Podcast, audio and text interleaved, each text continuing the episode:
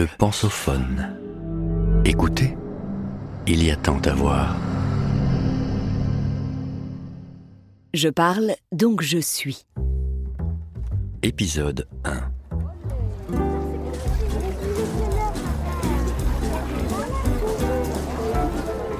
Le langage, ou plus exactement la parole, est sans doute considéré comme ce qui nous distingue le plus des autres animaux. Même les chimpanzés, nos plus proches cousins au sein de l'ordre des primates, dont nous faisons partie, ne sont pas doués de parole.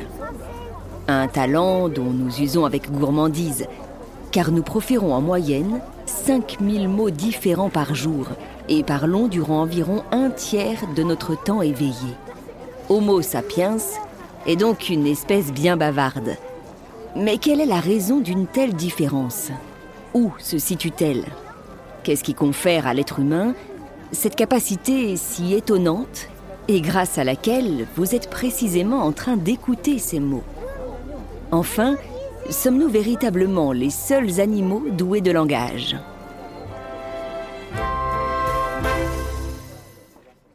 Les bases cérébrales du langage.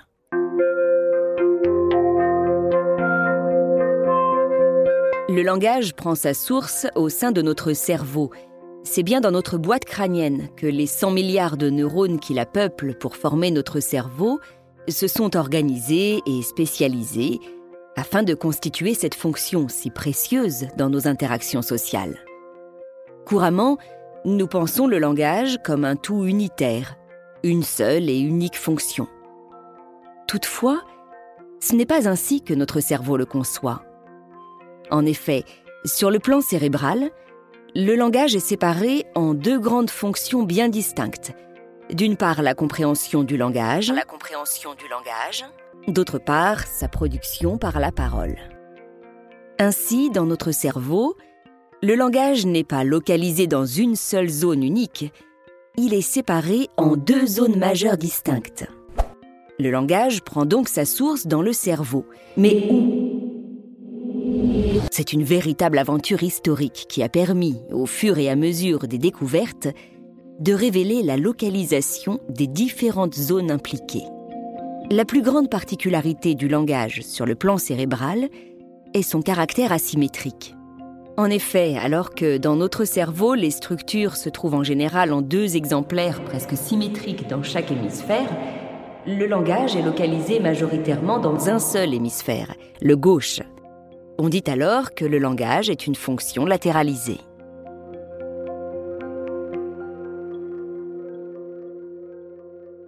De l'idée à la parole, un processus inconscient.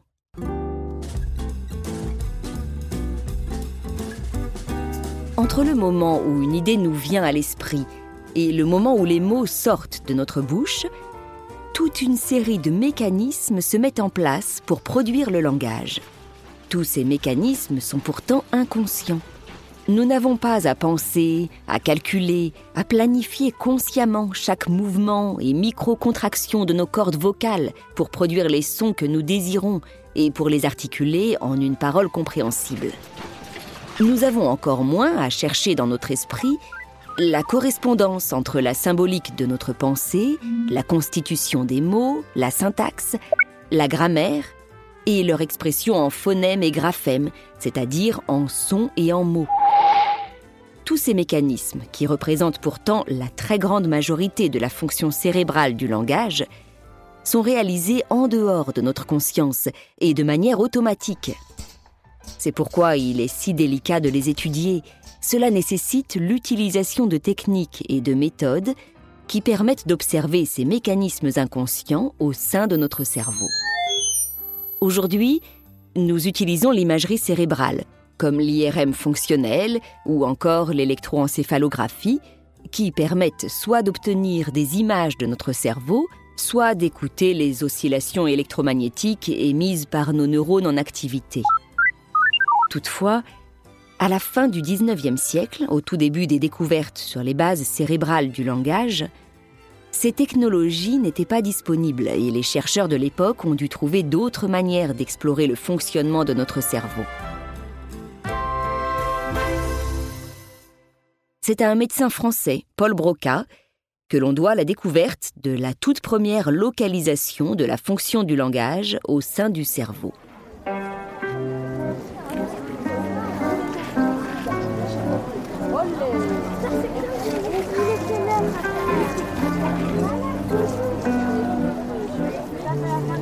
En exercice à l'hôpital Bicêtre à Paris, Broca avait accueilli en 1840 dans son service un patient qui allait changer la compréhension du langage et de ses bases cérébrales. Auprès de la Société d'anthropologie, qu'il avait d'ailleurs fondée, le médecin décrivit en 1861 cet étonnant patient de la façon suivante. Lorsque le malade fut admis à Bicêtre, il y a 21 ans, il avait perdu depuis peu de temps l'usage de la parole. Il ne pouvait plus prononcer qu'une seule syllabe, qu'il répétait ordinairement deux fois de suite. Quelle que fût la question qu'on lui adressa, il répondait toujours tentant, en y joignant des gestes expressifs très variés. C'est pourquoi dans tout l'hospice, il n'était connu que sous le nom de temps.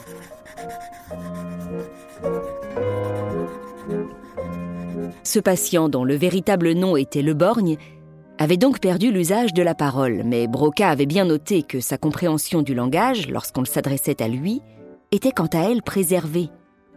Ce n'était pas parce qu'il ne pouvait prononcer que la syllabe temps que cela signifiait qu'il était atteint d'une incapacité intellectuelle, qu'il ne pouvait ni comprendre ni formuler des idées.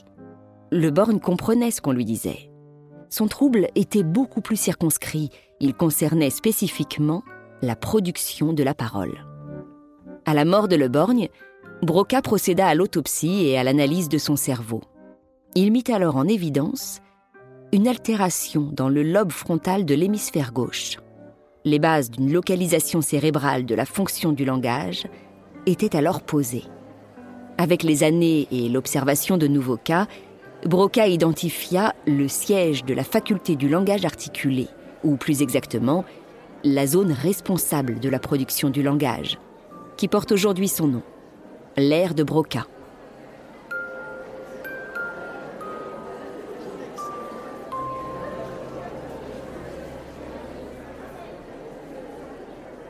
Ce fut la première fois qu'une zone précise du cerveau était associée à une fonction cognitive, en l'occurrence le langage.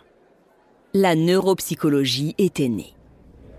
Une dizaine d'années plus tard, un neurologue allemand du nom de Karl Wernicke observa des patients présentant des symptômes inverses à ceux de Le Borgne. Ils étaient capables de parler, mais leur discours n'avait aucun sens. Or, ces patients ne présentaient pas de lésions dans l'air de Broca, mais dans une autre zone, située dans la partie postérieure du lobe temporal. Plus tard, cette zone fut nommée l'air de Wernicke. L'air de Broca et l'air de Wernicke forment les deux zones du cerveau au cœur du langage. La première, au niveau frontal, est associée à la production du langage. La seconde, au niveau temporal, est associée au traitement des paroles, autrement dit à la compréhension du langage et à son sens. Ces deux structures sont reliées par un faisceau très important de fibres nerveuses que l'on appelle le faisceau arqué. Ces structures fonctionnent sous la forme d'une boucle au sein de l'hémisphère gauche.